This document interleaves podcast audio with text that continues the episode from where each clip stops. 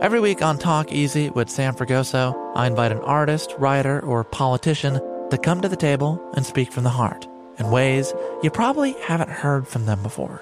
Some of my favorites are with Tom Hanks, Questlove, and Cate Blanchett.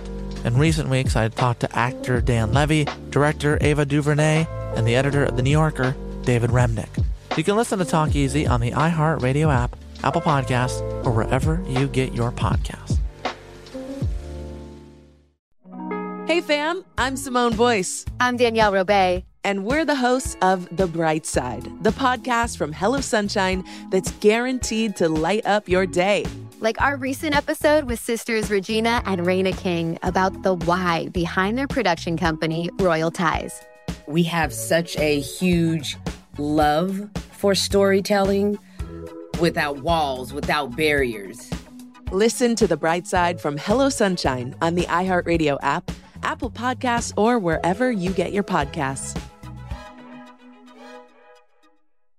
Hey, I'm Jay Shetty, and I'm the host of On Purpose. This week, I talked to Tiffany Haddish in a hilarious, deep, thoughtful interview where we dive into family trauma, grief, sobriety, love, and dating. I got a big heart and I'm very forgiving, but like don't abuse it. It's been abused enough. Listen to On Purpose with Jay Shetty on the iHeartRadio app, Apple Podcast, or wherever you get your podcasts.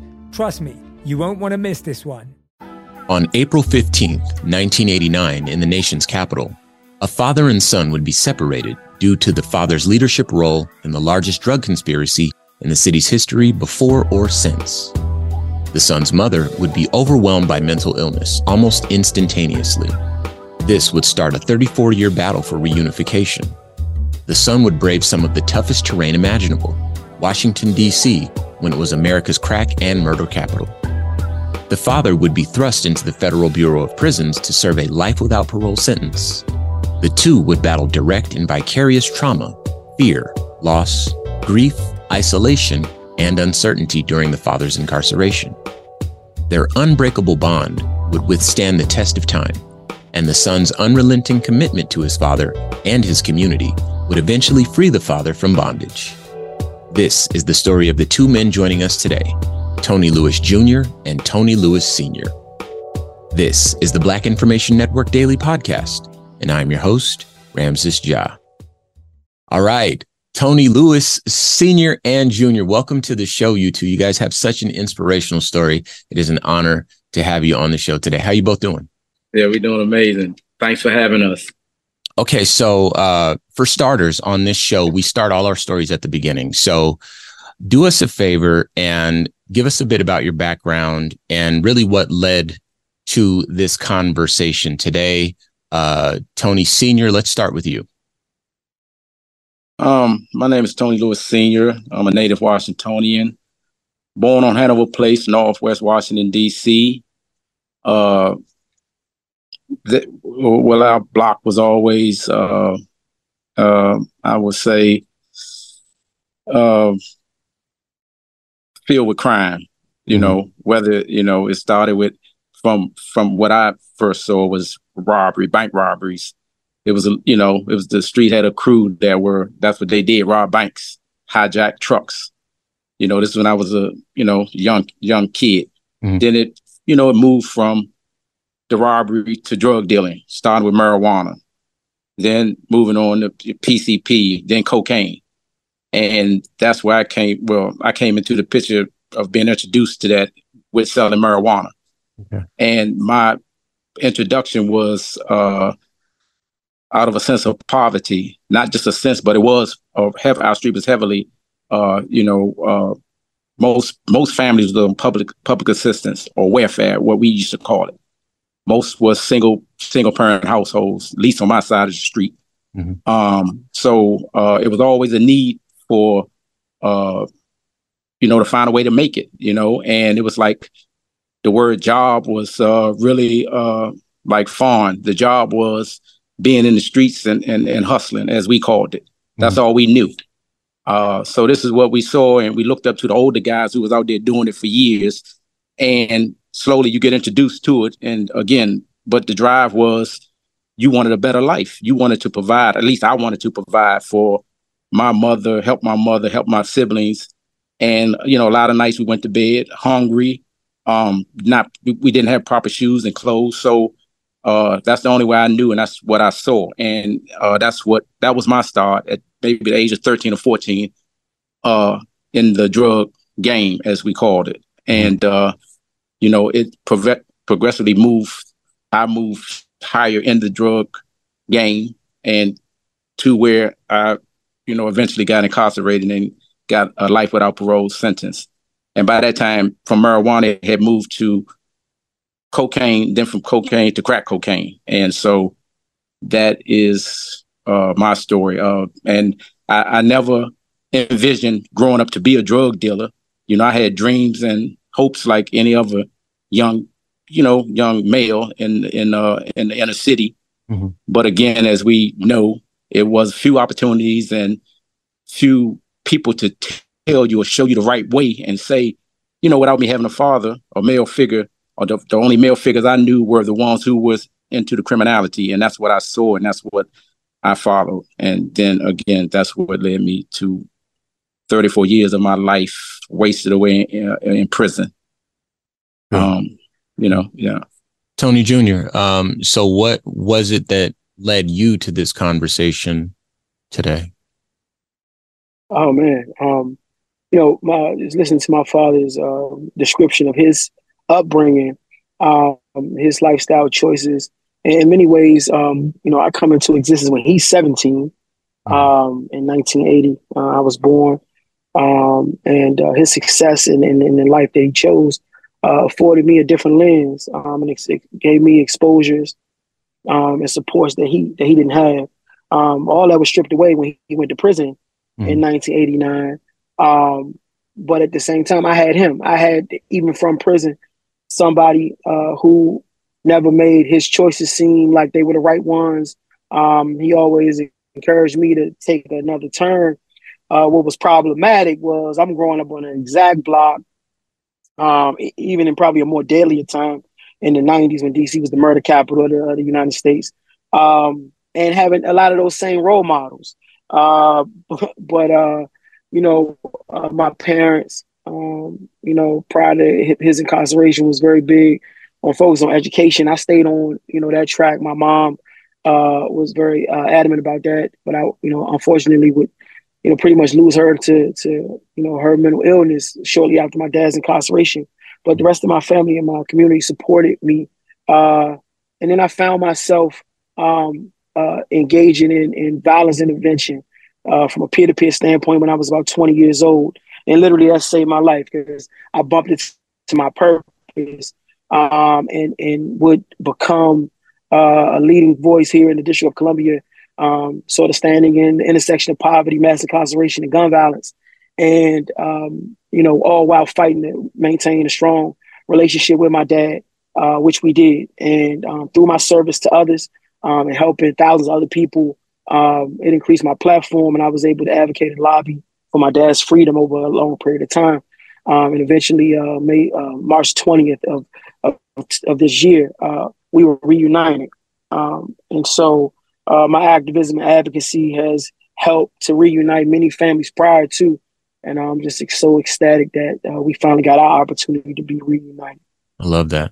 Um, so let's talk a bit about the the free Tony Lewis movement. Explain that for our listeners that aren't familiar, and and talk about what led it to it being so like widely recognized.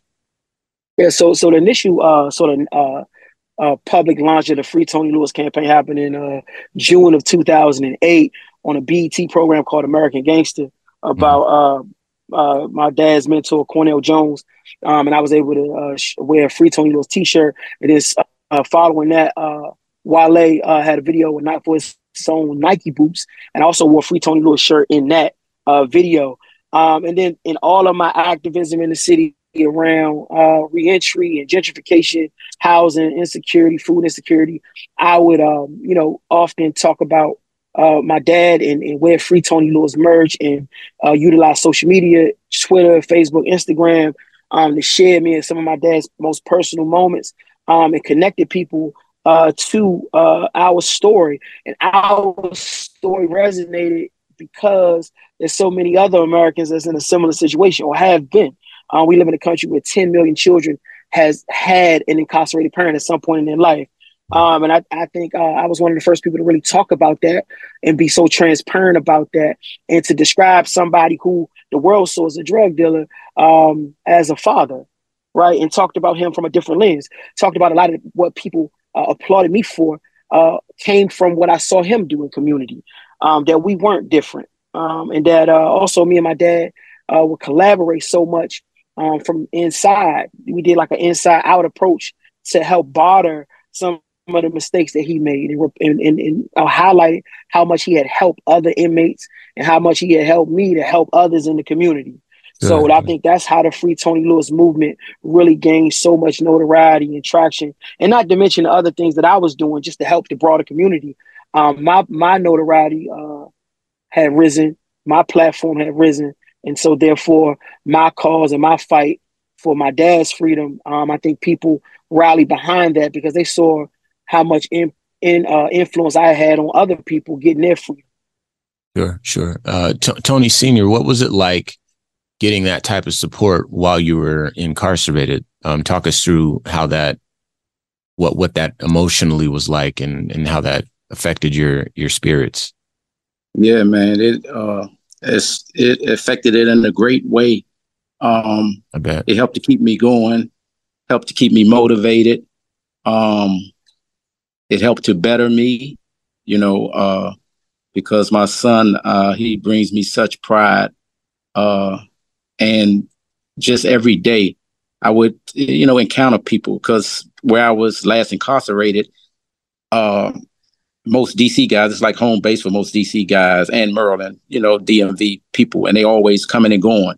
Mm-hmm. And I would always, it wouldn't be, you know, a week that I wouldn't go without a few young guys coming up to me and just speaking highly of my son and just saying uh, what he meant to them as far as programming, getting them employment, um, you know, helping them to, uh, you know, find housing resources, uh, uh, drug addiction treatment places, and I'm just like, wow, man, this stuff is is just so amazing to me. You know what I'm saying? I know I had a good son, man, but just to hear from other people and, and experience it on a daily basis, uh, it was just uh, so so motivating and so strengthening for me, especially in my time of you know of need, which over a long period of time, uh, it wears the prison wears you down in a lot of ways. Mm-hmm. So uh, uh, just just a great sense of pride always with, with my son, and it just, again it motivated me to where sometimes I was somewhat a- apprehensive or some somewhere t- sometimes tired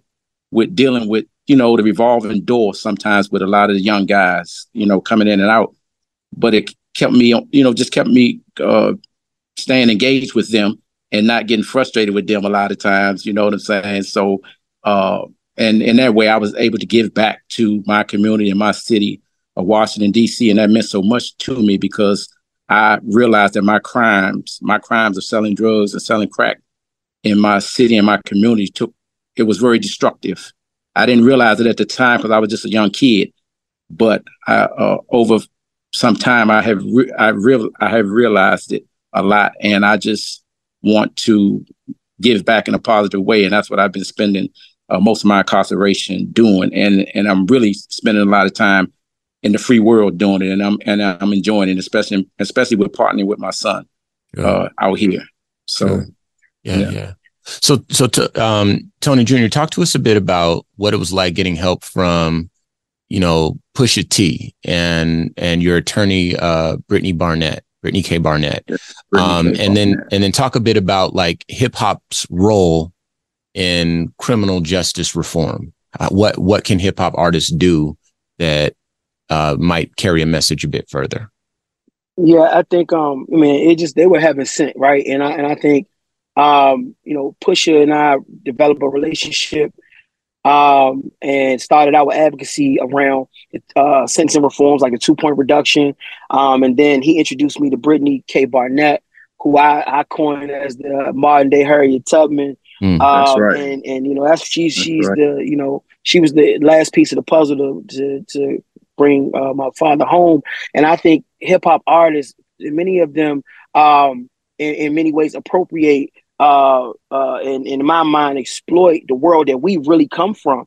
And I think they owe it. And they, they say they represent the streets, so they owe it to the streets to speak up and push for no sentencing reform, use mm. their platforms to, no to, to, bring attention to the injustices that are happening to people that come from the street. There's no, uh, uh, they can, there's nothing that they could do that's of greater importance than that, in my opinion. Mm. Um, a lot of their uh, imagery and uh, what they project um, is is a reflection of the guys that have been penalized uh, by these draconian sentences. And uh, I look forward to seeing more of them emulate what Pusha T has done um, mm-hmm. in our situation. Um, you know, shout out to people like Jay Z and, and, Meek Mill also who are no u- utilizing their platforms um, to to raise awareness around uh, impacted people like us. And so, uh, you know, I but I think hip hop uh, more than anybody uh, uh, should be taking this as a, as a, as a as a priority. And this is not really, in my mind, for them a political thing to do. It is really about helping your people. You know what I'm saying? It, it, ain't no political line on this. It's about reuniting families that come from where we come from. People have paid their debt to society, um, and and and people are just languishing away in prison for far too long. This show is sponsored by BetterHelp. People don't always realize just how much their negative thoughts and experiences stick with them and weigh them down. You may find your brain constantly running through a highlight reel of bad moments. That comment your friend made last week that hurt your feelings, that frustrating thing your mom does, or that silly thing you said in a meeting. Maybe it's time to get it all off your chest, whether it's a tiny annoyance or something much bigger. Talking about it can give you some relief and lead you to a potential solution. That's where therapy comes in. It's a safe space to share whatever's weighing you down and learn to process it so your internal highlight reel can focus on the good stuff. And BetterHelp offers affordable online therapy on a schedule that works for you. Connect with a licensed therapist by text, phone, or video call. Start the process in minutes and switch therapist anytime. Let it out with BetterHelp. Visit betterhelp.com slash BIN today to get 10% off your first month. That's BetterHelp, H-E-L-P dot com slash B-I-N. Every week on Talk Easy with Sam Fragoso, I invite an artist, writer, or politician to come to the table and speak from the heart in ways I imagine you haven't heard from them before. Some of my favorites are with Tom Hanks, Margaret Atwood, Questlove, Cate Blanchett, and Oscar Isaac. If that sounds like a varied group of people, it's because it is. I always wanted to make a show where one week we could sit with a politician like Beto O'Rourke, the next an author like Min Jin Lee, or TV titans like Bill Hader and Quinta Brunson. Basically, this is a podcast driven by curiosity and an abundance of research. Conversations where people actually start to sound like people. In recent weeks, I sat with Dan Levy, Ava DuVernay, Benny Safdie, and the editor of The New Yorker, David Remnick. You can listen to Talk Easy with Sam Fragoso on the iHeartRadio app, Apple Podcasts, or wherever you get your podcasts. I hope to see you there. Hey, I'm Jay Shetty, and I'm the host of On Purpose. On Purpose's mission is to create impactful conversations to help you become happier, healthier, and more healed. This week, I talked to Tiffany Haddish in a hilarious, deep, thoughtful interview where we dive into family trauma, grief, sobriety, love, and dating. You'll be laughing, crying, and have so many impactful takeaways after this interview. I had this, like, you know, homie lover friend for a long time. He's very disrespectful to me, very kind of messed up to me. But in my mind, we could get married. We have the most beautiful babies. He handsome. I'm pretty. Like, it would be so cool. He's smart and intellectual. I'm kind of smart, I think. Like, it would be fun. We have the best conversations. Like, we have fun, but then he would treat me like crap. Listen to On Purpose with Jay Shetty on the iHeartRadio app, Apple Podcast, or wherever you get your podcasts. Trust me, you won't want to miss this one. We are here today with Tony Lewis Sr. and Tony Lewis Jr., the father and son duo initially separated by a lifetime prison sentence, but were reunited after a 34 year battle with the criminal justice system. Okay, uh, Tony Jr., you mentioned like the draconian prison system sentencing and system. Um, I wanted to ask you because now that you've done all this work, what are some of the things that you believe are affecting Black incarceration rates and lengths? Um, is it gun violence? Is it the war on drugs? Is it, you know, in your estimation, what are some of the biggest hurdles that we have to overcome? Yeah, bro. I think uh, you know, just thinking back to what my dad in terms of him laying out his uh maturation into the game, and I think poverty. We have to have an economic strategy mm. to help uh, black and brown families stabilize and, and, and thrive in America. Poverty is the driver for the mm-hmm. criminal justice system, for gun violence. Uh, it is, is it is akin to our health disparities. It's akin to our low test scores in school. So we have to address poverty. I think it was Aristotle who said that uh, uh, poverty was the parent of, of, of crime and revolution. And mm-hmm. so um, we really have to focus in on addressing poverty in this country. Uh, more than half of the people that are in prison come from impoverished communities, you know, so that we have the data to support that.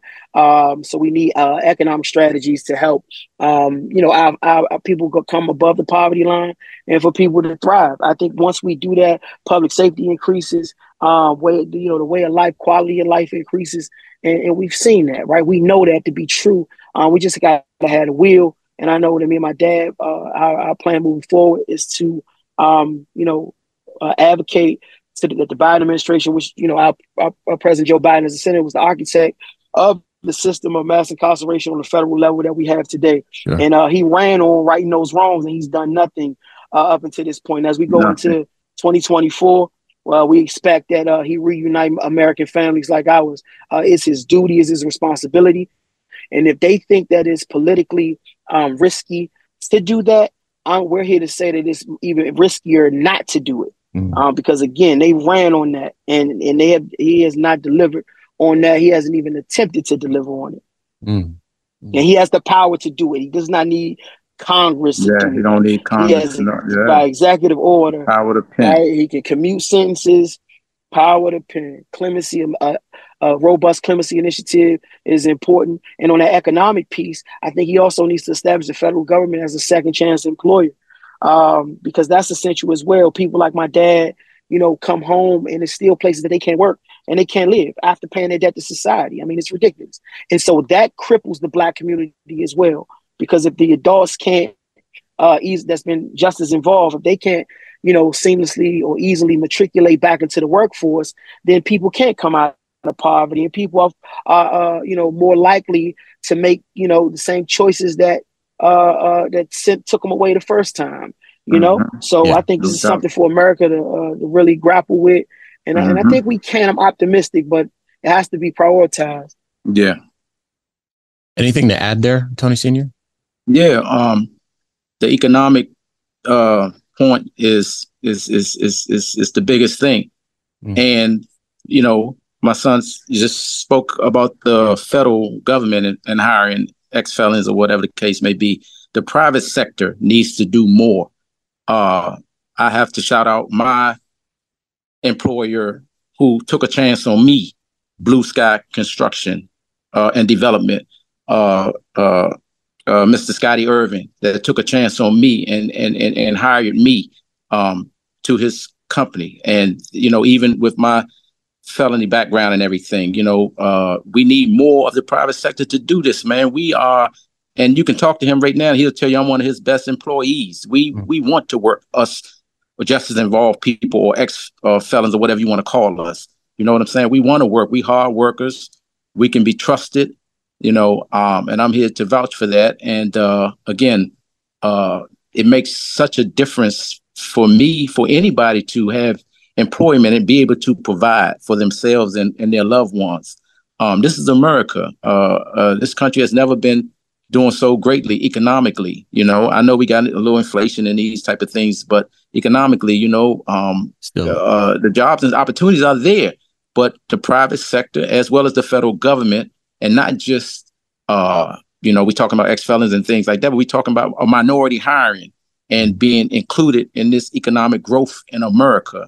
Uh, we have been left out for so long, man, and the poverty is the fuel of crime, mm-hmm. whatever type of crime you want to say, because most people are out there trying to get it the best way they think or know how to provide. and um, you you change that economic equation, and crime will surely uh, go down a, a, great deal, in my opinion. Absolutely. So again, you know, yeah, we just we just need uh, we just need opportunities, man. You know what I'm saying? Give us a chance. You know, yeah. I uh I appreciate um both of you responding the way that you have because on this show, um, these are all truths that we, you know, repeat and that we affirm because they're truths and they affect black life in this country. Um, mm-hmm. you know, there was, there was, uh, something that you were, you were mentioning about like how, uh, crime rates tend to follow the poverty line.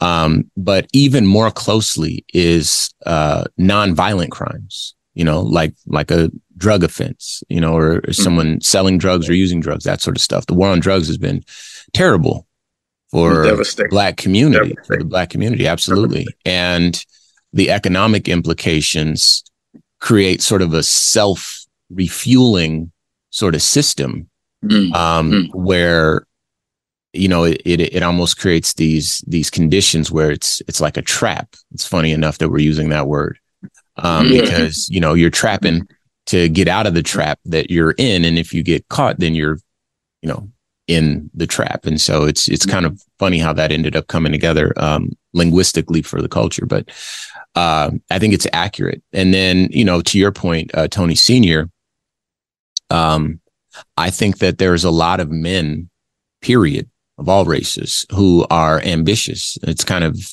uh, I've I've learned it's it's part and parcel to the nature of most men to be providers, to be ambitious.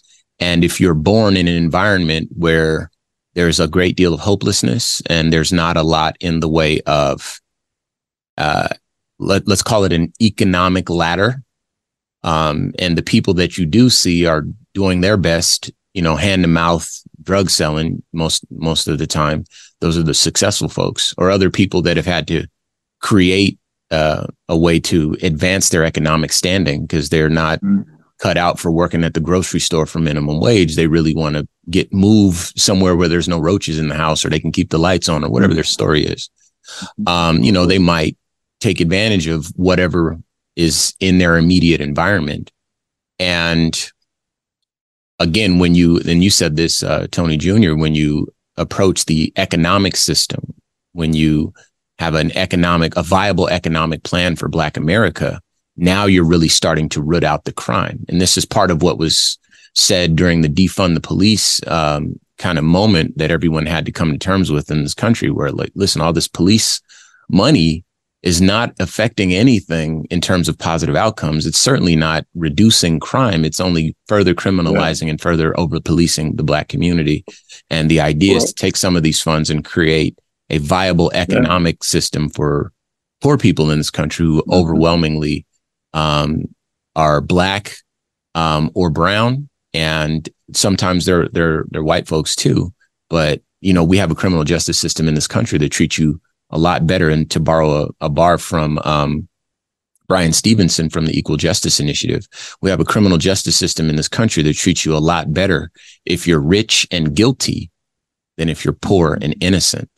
And so um, I appreciate this moment of you both saying, like I said, those truths, because this is something that we say quite a bit on this show. And every time I get a chance to to remind people that this is the reality of our situation, yeah. I do it because a lot of there's a lot of black people that push back against, you know, people like Joe Biden wanting to, you know, quote unquote, release all the criminals onto the streets without mm-hmm. looking beyond that because this hasn't affected their immediate family. Um, and so they don't understand. And so I appreciate this story because yeah. you're absolutely right. 17 years old, um, with a baby and trying to provide and you know you end up in this system and it's not because you're a bad person it's not you know you're still a hard worker it's just, it's a fantastic story. This concludes part one of our two part conversation with Tony Lewis Sr. and Tony Lewis Jr., the father and son duo initially separated by a lifetime prison sentence, but were reunified after a 34 year battle with the criminal justice system. I'm your host, Ramses Ja, and tune in tomorrow for the second half. This show is sponsored by BetterHelp. It's a simple truth. No matter who you are, mental health challenges can affect you, and how you manage them can make all the difference. That's why everyone should have access to mental health support that meets them where they are and helps them get through. BetterHelp provides online therapy on your schedule. It's flexible, simple to use, and more affordable than in person therapy. Connect with a licensed therapist selected just for you. Learn more at betterhelp.com. That's betterhelp.com. Every week on Talk Easy with Sam Fragoso, I invite an artist, writer, or politician to come to the table and speak from the heart in ways you probably haven't heard from them before. Some of my favorites are with Tom Hanks, Questlove, and Cate Blanchett. In recent weeks, I talked to actor Dan Levy, director Ava DuVernay, and the editor of The New Yorker, David Remnick. You can listen to Talk Easy on the iHeartRadio app, Apple Podcasts, or wherever you get your podcasts. Hey, I'm Jay Shetty, and I'm the host of On Purpose. This week, I talked to Tiffany Haddish in a hilarious, deep, thoughtful interview where we dive into family trauma, grief, sobriety, love, and dating. I got a big heart and I'm very forgiving, but like don't abuse it. It's been abused enough. Listen to On Purpose with Jay Shetty on the iHeartRadio app, Apple Podcast, or wherever you get your podcasts. Trust me, you won't want to miss this one.